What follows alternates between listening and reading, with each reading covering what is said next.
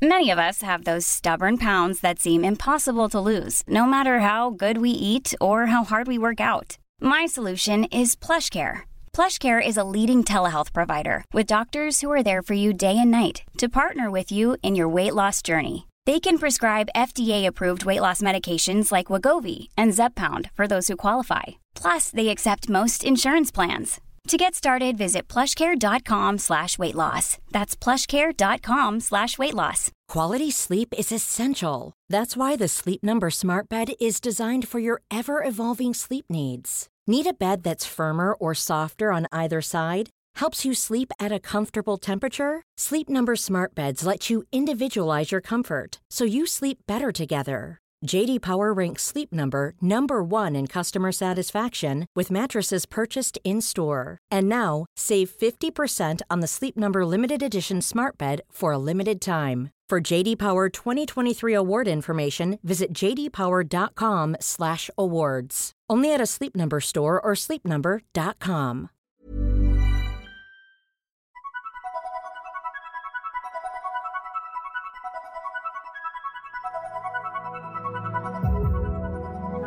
Hello and welcome to the Food and Psych podcast, where I, Kimberley Wilson, chartered psychologist and food producer, take you through all things food and psychology. As well as looking at the way that food affects the structure and function of the brain, we'll also be thinking about the meaning of food in society and the role that it plays in people's lives. And my guest today is Gavin Knox. Gavin is a man of many pseudonyms. He has a baking blog and business as Mr. Mums and also answers to The Bearded Baker. In 2014, he won the Observer Food Monthly Award Reader's Recipe Prize for the Smoking Pig Licker Brownies, a spiced chocolate brownie topped with dark chocolate dipped bacon. And yes, I will include a link to the recipe for you in the show notes on the website. Five years ago, Gavin and his husband adopted two children, siblings aged four and five. In this conversation, we talk about his experience of becoming a father, including the challenges and the triumphs, and how food is a way to build family traditions with his children. Just a quick note usually, when I'm asking someone about their food story in these Breaking Bread episodes, I'm in their kitchen.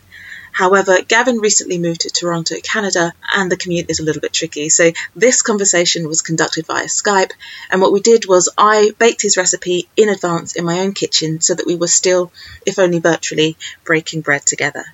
This also means that the sound might not be crystal clear in places. I think it's pretty good, and that's mostly because Sarah, who does the technical bits for the sound on the podcast, is a genius. But if it gets sketchy, please do be patient. It should only last for a second or two, and I really felt that it was important to get this conversation and this perspective out there. So I'm really grateful for your patience on that. And with that said, here's my conversation about brownies, identity, and modern family life with Gavin Knox when people come onto the podcast, and thank you very much for agreeing to be here today, or not here, but we'll go into that in a moment. I ask people to make something that is meaningful to them. So it doesn't have to represent their culture or the, or anything like that. It can just be the cheese on toast they have when they get home at the end of the day. But uh, tell me about the recipe that you have selected. So the recipe I selected is a recipe called smoking pig licker brownies. Uh-huh. Um, and I know they sound extremely weird, uh, but basically they're pretty typical of my style of cooking.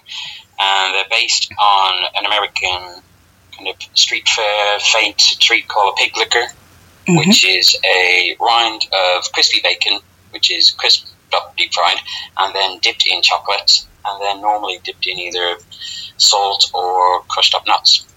And then this is the inspiration that I used for these brownies. Um, so the brownies themselves are a chocolate and chili based brownie with bacon pieces mixed through it, and then each are topped with a piece of this pig licker, the chocolate dipped bacon. Mm. And so these are the American fairs where kind of you can get anything fried type things. That... Yeah, pretty much. If, if it sits still, it's going to be fried. So you know, you're talking corn dogs. Um, yeah, basically anything is. You know, I'm sure there's some stalls there where anything can be can be deep fried and put on a stick. And you said that this is um, representative of your style of cooking. What do you mean by that?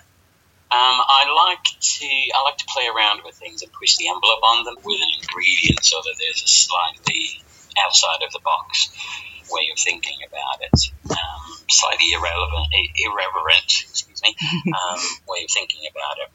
You know, kind of tampering with traditions, but that's me.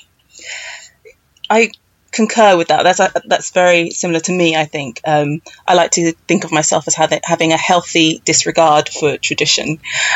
Why do you think, or what is it? Do you do you think that that kind of style reflects in other parts of your life as well? Do you think that this revoking of tradition or trying to test things and be different also plays out in other parts of your life? Oh yeah, definitely. I mean, as a gay man, you can't really get any more breaking tradition than that. Um, you know, and add into the mix there as well a gay dad on top of that. It's kind of staring tradition in the face and flipping the bird. Really, am I allowed to say that? Yeah, absolutely, that's fine. How do you feel that your lifestyle is a kind of flipping of tradition? I think it, it's kind of a twofold aspect in that, you know, the societal norms of what a family should be, where, you know, a mum, a dad, and the 2.4 children mm-hmm. is one aspect of it. You know, we're a, we're a gay couple, we've been together quite a long time, and we've had our kids now for, it will be five years this year. Mm-hmm. Um, so that kind of breaks the mold in the sense of you know, that kind of cliched and old fashioned stereotypical view of gay men as just the party guys.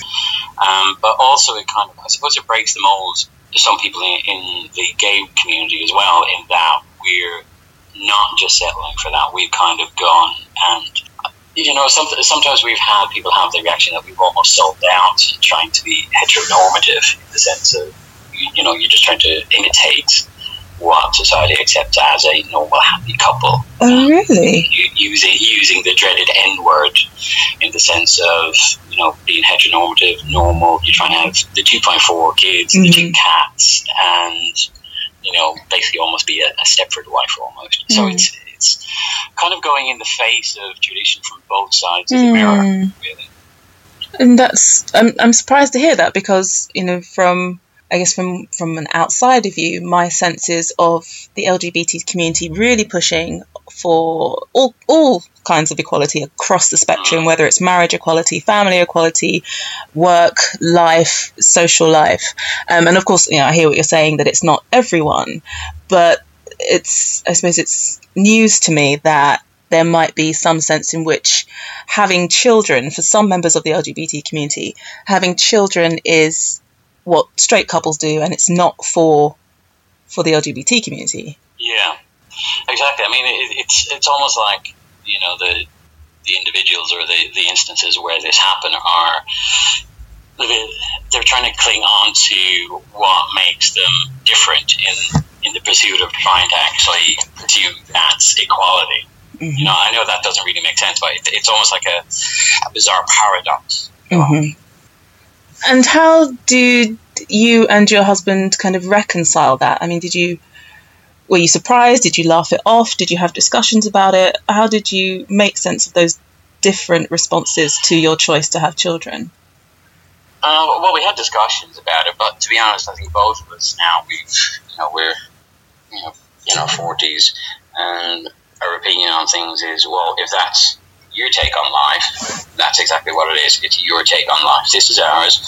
We're happy doing what we're doing. This is what we wanted to do, and we kind of don't need to be quantified mm-hmm. by other people's opinions on whether we're doing the right or the wrong thing. You're always going to have an opinion from somebody else who's different to yours and who doesn't quite get what you're doing or doesn't quite get you know your aspect and your take on it. Mm-hmm. You know, kind of I guess kind of similar to to the way I bake. Some people don't quite get why I use those flavor combinations, but you know, I do it because that's my thing. The UBU, yeah. Yeah. Did you get any of that from the straight community, or was that a different? It's, it's slightly different in the sense that the because, because the, the straight community is, I suppose, more prevalent. The response there has mostly been, on the whole, a sense of admiration which is a bit like, oh my god, you're adopting kids, that's wonderful, you know, you're great, you're fantastic. Which the first few times you do end up going, okay, thanks for saying that, and then you end up thinking, well, you know, that's not the only reason we've done this. You know, it wasn't just to be martyrs to the cause or be saints. We actually had a purpose in that. We wanted a family. That's mm-hmm. why we did it. But there sometimes, and I probably spot this and see this a bit more than my husband, um, because I'm the I would be the stay-at-home dad with the kids, and be around them more outside. Um, there is almost an underlying current of God, how would I say? Maybe side-eyeing in the sense of okay, you're, you're a dad, you're not doing it the right way, and that ah. surprisingly comes mostly from mums. Mm-hmm um, because it's almost like they feel they have the right to comment and to have an opinion and to try and show you the ways. Um, I remember distinctly there was a case where I was in um, I was in a McDonald's with the kids. Um, they were off school and it was a treat, and some woman actually came up to me, a complete stranger, and started lecturing me on how I should be with my kids and how I should feed them. Oh my! And it, it, it, left me a little bit flabbergasted in the sense of, oh my god, how, what do you think gives you the right to actually do that to a complete stranger? Mm. There are other kind of, I suppose, social nuances where you you get asked, oh well, you know, when is mom going to be here, or mm-hmm. what does your mom do in this situation? And they would be addressed to the kids and not to me. And it, that's where I kind of have to step in and go, actually, you know what? I, in this case, would be the mom, mm-hmm. but actually I'm the dad, and there is another dad as well. And you can kind of see the look of, oh, I've, I've stepped over the line a bit. And sometimes that's what it is. There is a look of genuine shock, um, which I suppose says a lot more about society itself rather than mm-hmm. the individual. That there's almost this kind of automatic assumption that um, if there are kids, there will be a mom and a dad. Sure, um, yeah. There was a, there were similar situations when we were actually moving over here to Toronto, coming through um, coming through passport control and immigration.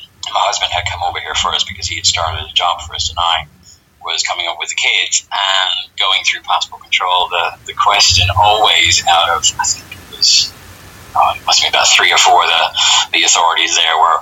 So where's mum then?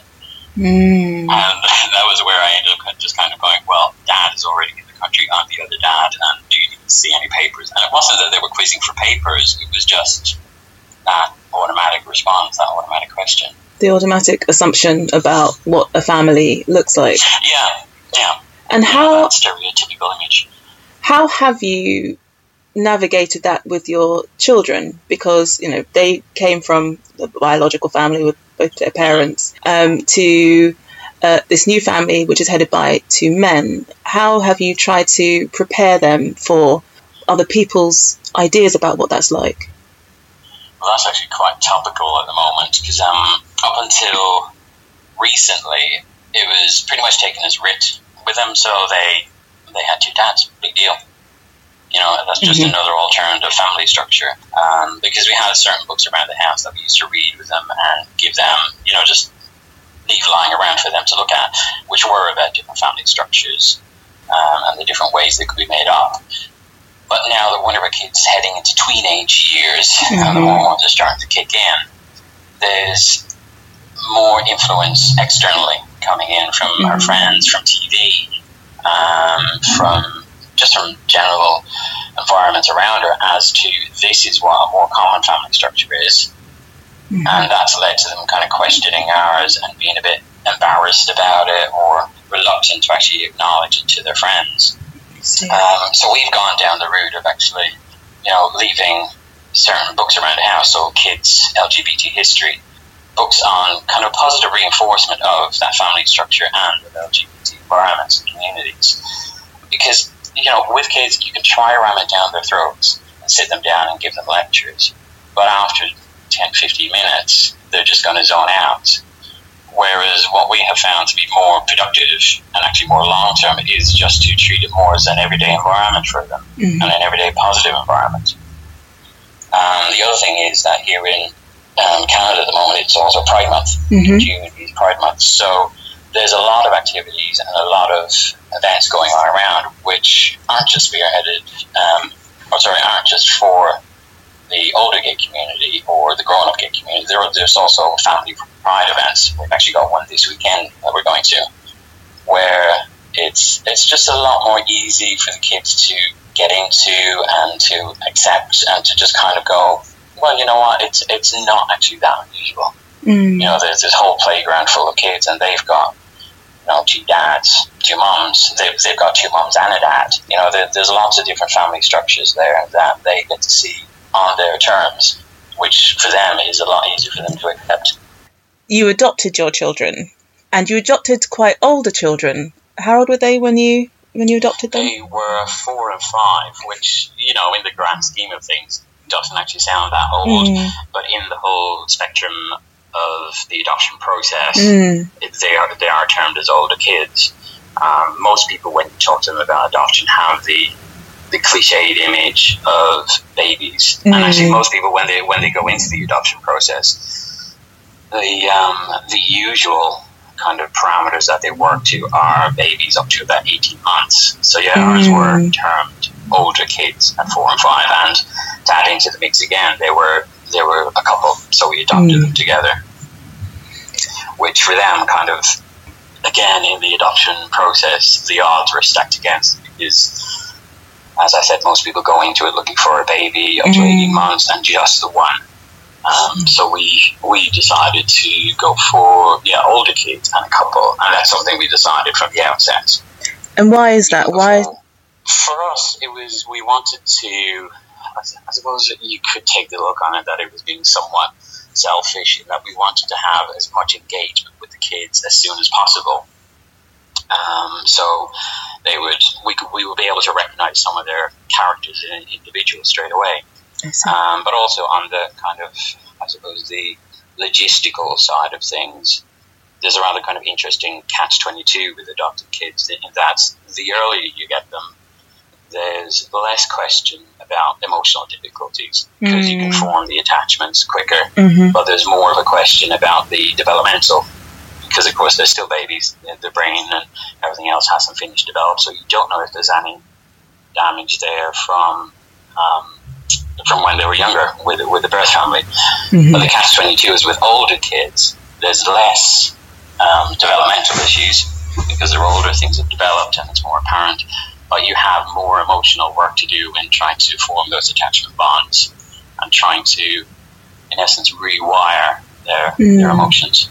Yeah, and I think that's a very poignant point to make because as a psychologist, I know that some of the reasons that adoptions of older children don't work is because there's a real difficulty for the parents in trying to a adapt to the child but also for the children to especially if they come from difficult backgrounds which presumably most of them have for the children to try to adapt into this new family into this new dynamic into different relationships and different qualities of relationships as well as mourning the loss of their birth family, whatever happened in those circumstances. How prepared did you and your husband feel for that? How was that experience? To be honest, I don't think uh, that's particular to adoptive parents in mm-hmm. the sense that you know parenthood is going to be a steep learning curve. The whole grief process, as, as I've come to call it, is you know something you you can't really prepare for because every kid and everyone is individual themselves. So it's how they handle them. Some kids will just kind of you know put it to the back of their head and go, no, everything's fine, everything's mm-hmm. okay, there's no problems. Other kids will be much more hard on their sleeves about it be very apparent what they're feeling, what they're doing. But I think for for me in particular, and me going through adoption processes and then you know coming out the other side as an adopted dad, there's also what I've come to realize is it's not just I suppose a grieving process on the part of the kids; it's also your own grieving process. Because you go into the adoption process with this picture perfect ideal of what your what your new kids are going to be like you know, and how you're going to have, you know, these great bonding moments and do this, and go to this museum or go to this park and do this this way. But of course, when they arrive, they're you know they're a completely other individual, mm. and you have to kind of accept that and kind of park the the whole picture perfect notion and go, well, you know, it's not really like that. Um, and that's in no way dismissing the kids in, in mm. these scenarios. It's it's a learning curve, and not just in the sense of you know all of a sudden you have these children and you're going, oh my god, what do I do?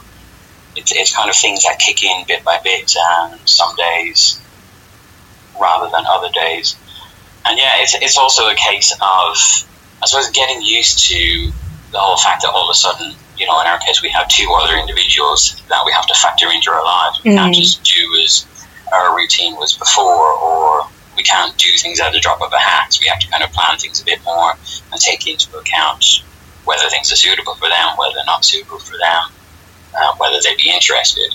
I mean, that's that's a whole minefield there, you know, trying to retain their interest longer than half an hour. Otherwise, you'll have two bored kids, and then the squabbling starts, and then the bin, and it's, it's downhill from there.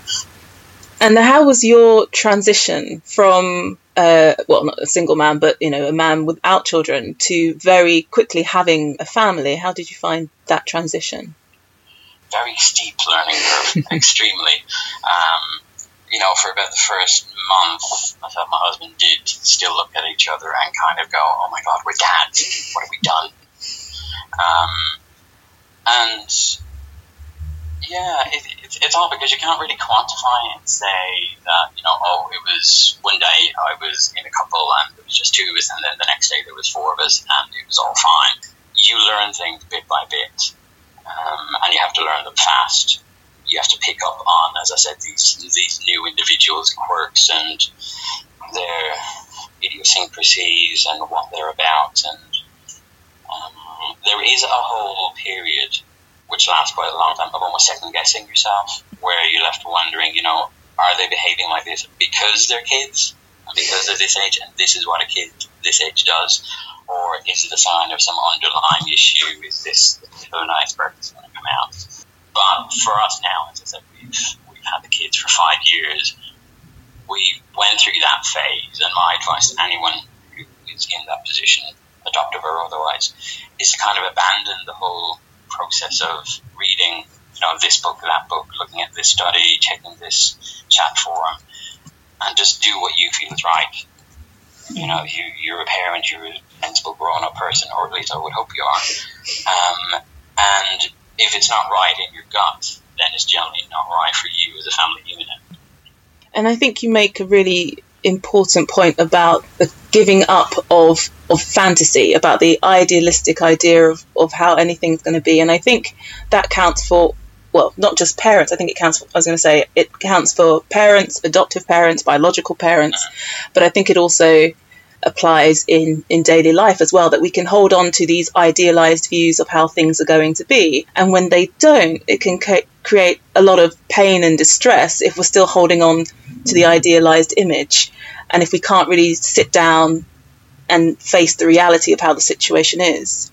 Yeah, definitely. I mean, you, you have to kind of, you know, for, as we're kind of bordering on there saying, go through the whole grieving process and then lay it rest. The longer you try hold on to it and you know try actually set it in motion, the more frustrating it is. And especially in the case with you know in our case with adopted kids, if that were the scenario, I would end up spending most of my time trying to achieve something that just can't be achieved and miss everything else that's going on around me. You know, before I know it, the kids will be grown up and out the door, and I'd kind of be sitting sat there wondering, well, a, how did that happen so quick? And B, I still haven't really achieved anything.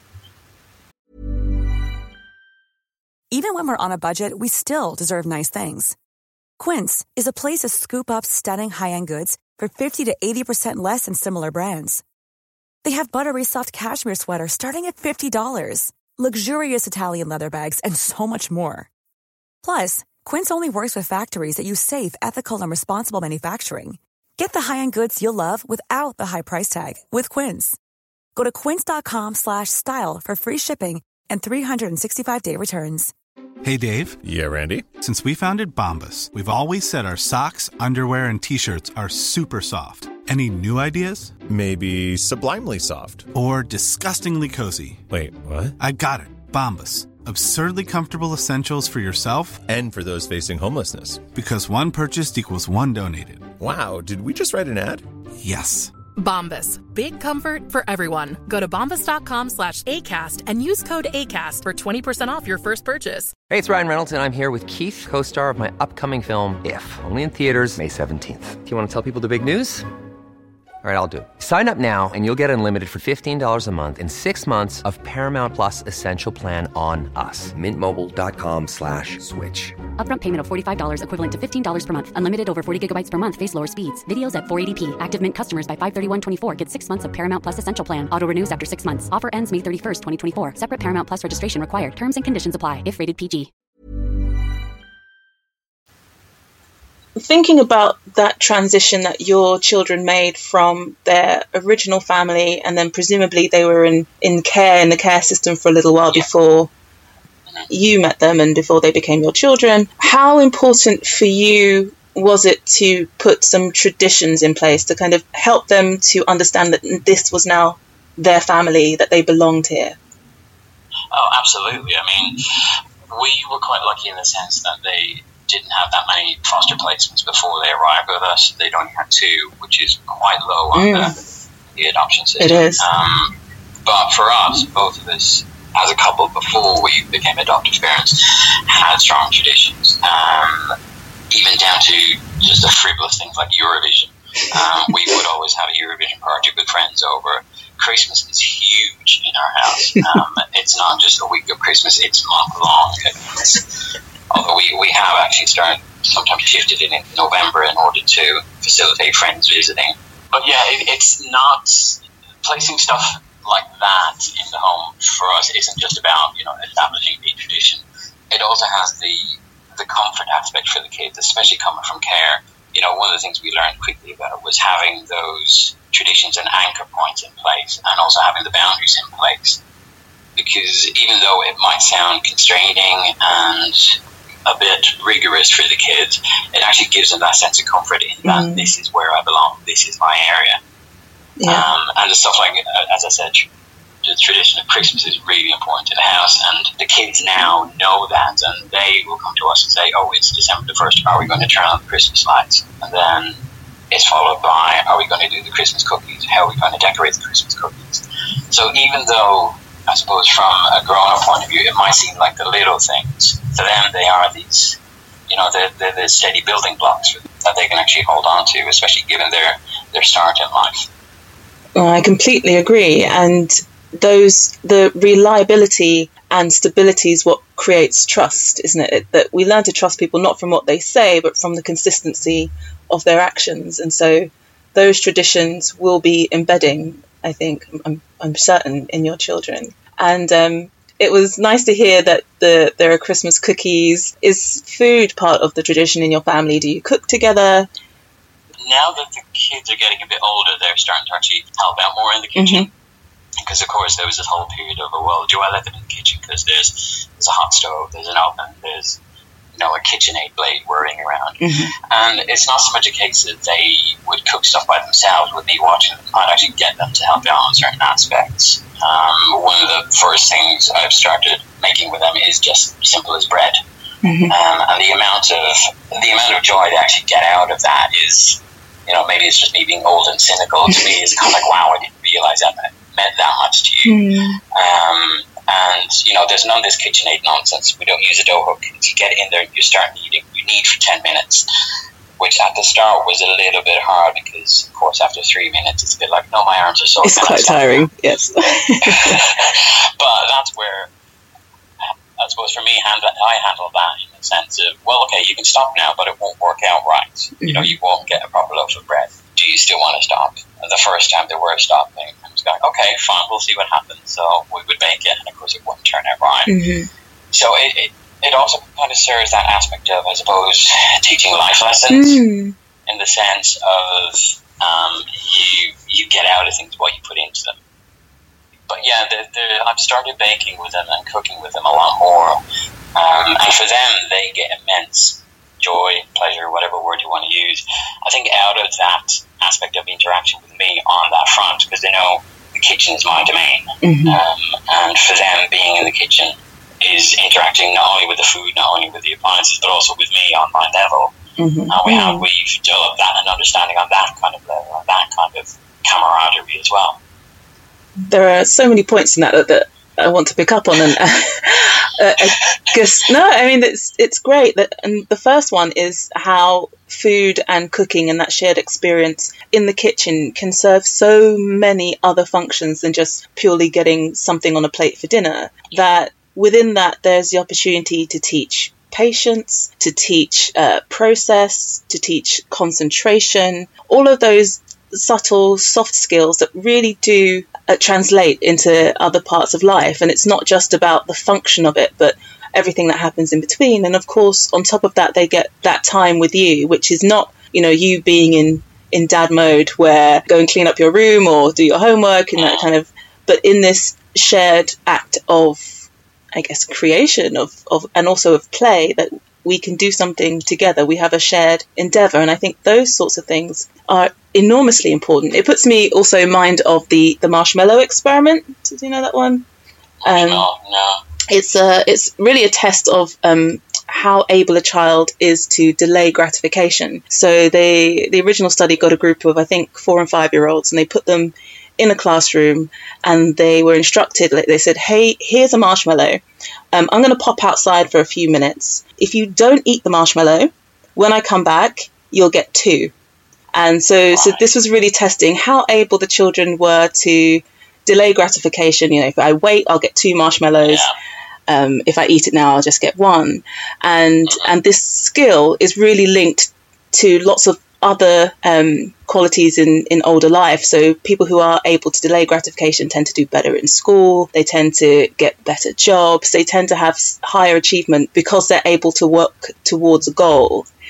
Um, and and there are there's lots of thinking about how we can teach that to children. And certainly, I think I think baking and baking bread is almost a perfect one because there's a lot of waiting around. there's a, you know, waiting watching the, the proverbial, you know boiling kettle, if you like. Yeah. No, I think that's. Um, but yeah, I mean that that's particularly working good in our case because one of our kids does have a little bit of an issue with kind of you know sticking with things for the long run until it comes to fruition. But again, it's it's one of those aspects where you think, well, are they like that because just because they're a kid, or are they like that because they have a problem with delaying gratification? Mm. You know, it's, it's kind of like they, they just want to skip all the, the bits in between and get to the end and gradually through the whole making process and the waiting around and the proving and even the you know, 20, 30 minutes into the oven, mm-hmm. we've seen that that's that kind of attention span, if you like, has been lengthened and been drawn out a bit more. So that element of patience has actually come in a lot more, which is a really great thing to see. You're Irish by heritage, and uh-huh there was the gay marriage referendum in 2015, and now Ireland is set to have its first gay immigrant president, which is incredible. Yeah. So, what are your thoughts on on what's happening in that in the broader landscape? spectrum of mm. things.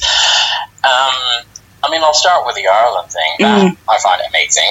Um, one of the reasons I actually left Ireland is at the time when and at the age I was at, I just kind of thought that there wasn't going to be, I, w- I would never get the life I wanted. So I wouldn't get to marry somebody, or I certainly wouldn't get to have kids mm. there.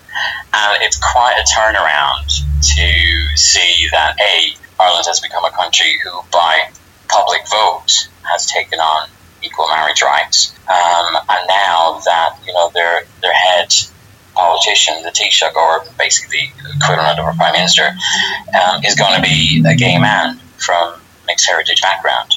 From what I see, you have this real split down the middle between great strides being made in Canada, in Ireland, across the world, in one direction, but then, and also on the other side, this increase or this greater highlighting of the targeting of gay men, for example, in Chechnya and um, there the countries across Africa and the Middle East and the West Indies where um, gay relationships are still punishable by either prison or, or the death sentence. And it's it's an extraordinary state of of affairs that these two experiences can be going on side by side.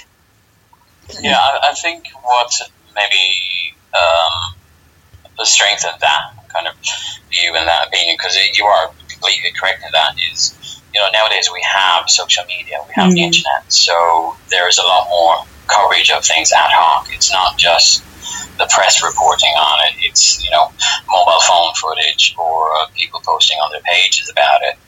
But also, I think in the sense that most of where the strides have been made in the LGBT community is in the slightly more developed world, but also in the sense of I suppose what's more accepted as the gay society. So your typical gay white males. There is still a lot of issues going on with trans people in the, in the LGBT community, with people of color in the LGBT community. You know, the whole thing of Pulse is one factor of that. Um, it was a predominantly Latinx environment there. And then, as you said, you have areas like Chechnya where you have these reports coming out of, of the camps and you know, the people in power just aren't, don't seem to be doing anything about mm. it. I think it's been addressed twice by two world politicians, and that's that's as far as it's gone. There, there has been no kind of concrete action given on it, or they haven't done anything about it. It's still kind of going on, and of course, there's been all the reports of um, gay men being thrown off buildings mm. because it's just not acceptable. But that's all it seems to be. You, you have the general public and the LGBT community up in arms about it, saying something should be done, but just doesn't seem to be anything being done. Um, there's there actually is a an organisation within Toronto here called um, Rainbow Railroad, who I think have the latest is they've managed to kind of get three gay men out of Chechnya. Wow. What they do is they, they go in and basically rescue people in threatening areas and we'll take them out and set them up as best as possible. Um, so the on the whole and the broader spectrum, there is immense work to be done. I think in areas like that, but it doesn't mean there isn't any work being done. So I realise that might be a slightly convoluted way of answering. no, but it's a complex question, you know that, and there's a sense of there's a sense of outrage, but also, I guess, helplessness as well. Certainly, what I feel because I mean, I watched um, a video of the Russian foreign minister just really ignoring this and talking it down and and taking quite a cold response to a reporter's questions about what the hell is going on. And that's quite frightening and I think it leaves people feeling particularly powerless about what to do. Yeah, absolutely. I mean, you kind of you left watching those videos, or I can only imagine one is like the the, the audience they're trying to mm. get, you know, a somewhat concrete answer, a somewhat productive answer out of those people when all they seem to be doing is putting up these walls in front of you, or just literally going, "No, we're not going to answer." That. You know, there is that inherent sense of frustration and helplessness you know, for me, it, it's twofold. I, I, would have to say, in some respects, that it's not only for me as a gay man with a husband, but now as a gay dad. You know, there's the fact of well, what kind of world are my kids actually growing up into? Because you do, as cliche as it sounds, you do end up having that view in your head of the actions and the things that are going on now we might feel some effects of them, but the long term effects are what the generations after us will feel. And as a parent, whether you're a gay parent or a straight parent, that has a massive impact on your way of thinking and how you perceive things. Does it frighten you? I wouldn't say frightened. It bothers me. It's mm-hmm. that kind of. It's, that sort of Damocles kind of hanging over mm. things. Mm. You know, you as you mentioned there, you look in some areas and you see massive strides being made in equal rights. But then you look at others, and it's almost the pendulum is swinging the opposite way, and the opposite way into a very dark area. So it's it's not something you can just kind of brush over and go, oh well, that's what's happening there. And I also think that's that's an impact of what happened in Orlando with the Pulse shooting. In that, although it was you know miles away, someplace I've never been, you still end up feeling an effect of it. Mm-hmm. It's not just something you can't just go, oh, it's a news report and that's it. You know, carry on with your day. You do have it hanging over you, do have it niggling in the back of your mind. Accepting that we can't change the world in one podcast. Um, but who knows? Power, power to the people. what could people do, whether that's just the person on, you know, just a lay person, the person on the street, that would improve things for for you or for say uh, gay parents? What do you think would be a, a valuable approach? Wow, that's a um, that's a question and a half. Even if that's um, an ideal world scenario. I think actually, and this is going to sound really, really corny, but I think just love a little bit more. So it's four letters, L O V E. And I don't mean that in the really corny sense of rushing out and throwing your arms around everybody and, you know, hugs, kisses, and kumbaya. I mean it in the sense that love isn't easy. You've got to learn to see past differences and see past discrepancies and hang on in there.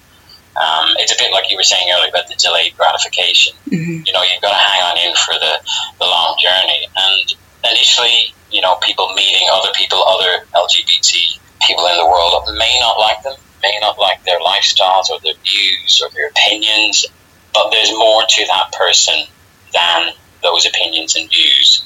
And it's actually pushing through that and saying, you know, I don't agree with you.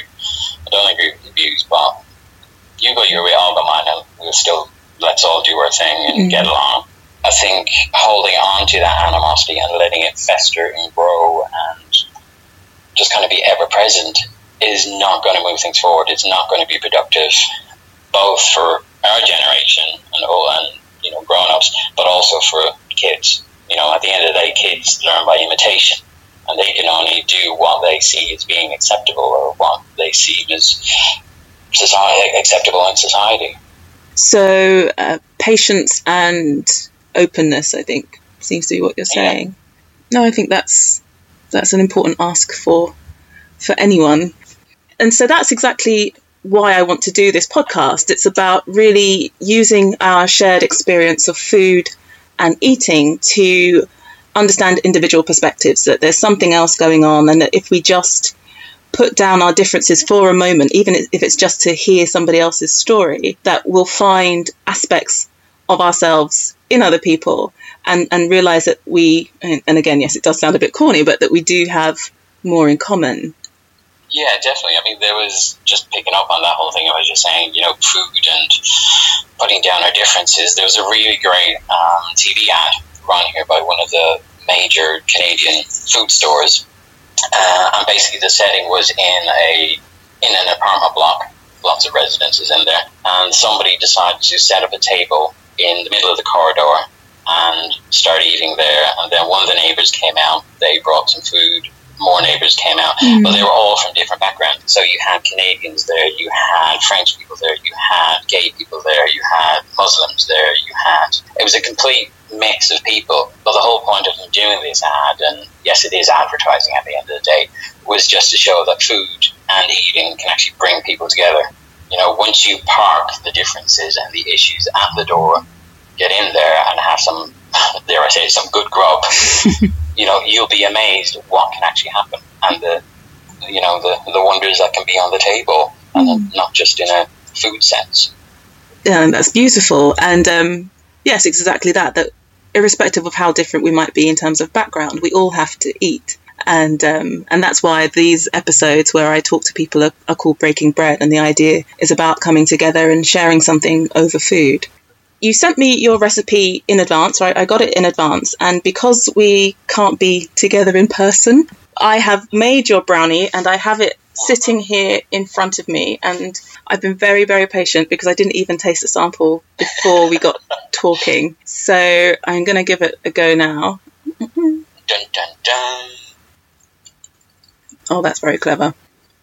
I don't know. People aren't going to find me eat- eating very interesting, but it picks up on that the salted caramel theme, doesn't it? That lovely salty umami flavors yeah, mixed with the richness of the chocolate. clash of sweet versus salty, and which I think is more prevalent over now that I'm over over in this side of the or in North America than it is in the UK. I think in the UK it just kind of took it as far as salted caramel, and that was it really well, it did when I was living there. Mm-hmm. Um, but it got to a point where there was salted caramel with everything. Mm-hmm. But I think what I wanted to do there was just add in, you know, a different a different take on it in the sense that it's it's not just using caramel, but it is using that, you know, the, the whole umami aspect versus the sweet of the chocolate. And like I said, it's a whole play on the I kind of imagine it coming from a trip to, as I said, one of these American carnivals or American fetes where you've got you know, the smokers and the barbecues there, um, the chili cook-offs, and just trying to mash that all that up into the one thing. And brownies for me, you know, I've got a hell of a sweet tooth, and that was a, a good place to start for me.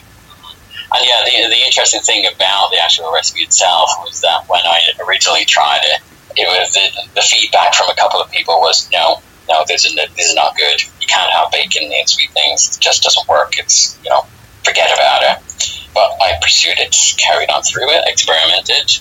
I ate a lot of them. You know, all, all in the course of research. Of course. Um, and yeah, lo and behold, it basically became my calling card, or it, it was what I became kind of known for, and it's where you know I started my whole online social persona with. Um, so it was a big kind of feather in my cap, for mm. lack of a better word. And not just that, not just that it tastes good and did well, but you won the Observer Food Monthly Readers yes, Award way, for it. Way back when. yeah, that, that was actually, I suppose, for me as a, a home baker, it was the first time where, you know, I got recognition from complete strangers, but also complete strangers who were, you know, in essence, gods in the culinary world because the whole process of the the Observer Food Awards is that your recipe is submitted, it's cooked in a test kitchen, and that's the first test. You know, whether it can actually be cooked and whether the people can follow your recipe. But then it's also submitted to a, a judging panel. Um, and the year I was doing it, you had the likes of Nigel Slater, Jay Rayner, um, Heston Blumenthal. Uh, so to actually, you know, sit down and think, oh my God, these people have tasted a recipe of mine mm-hmm. and liked it. It is just like, wow. Well, belated but heartfelt congratulations for you on that. No, that's great. And I will, of course. Um, I'm, going, I'm going to run that story for years, so don't worry about it. well, I'll, I'll link it uh, in the show notes and also on the front page of the uh, webpage for this podcast. So people will be able to download that. They'll be able to go straight to the webpage and be able to make your smoking pig licker brownies for themselves. And if they really want to laugh, they can read the comments on the original Guardian page. I might have to check those out for myself. yeah, um, yeah, just make sure you, you're not eating at the time. You might end up spitting it out. so I think we've kind of covered everything life awesome. life food life, your experiences the world lgbt rights brownies is there anything else that you want to say before we go no okay in that case can i say thank you so much gavin for being here anyone who wants to follow Gavin, I'll put the links to his social accounts and you can find him on the internet. And I hope you enjoyed this conversation.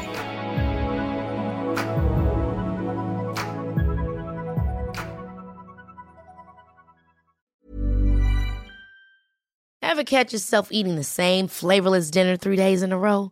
Dreaming of something better? Well, HelloFresh is your guilt free dream come true, baby. It's me, Gigi Palmer.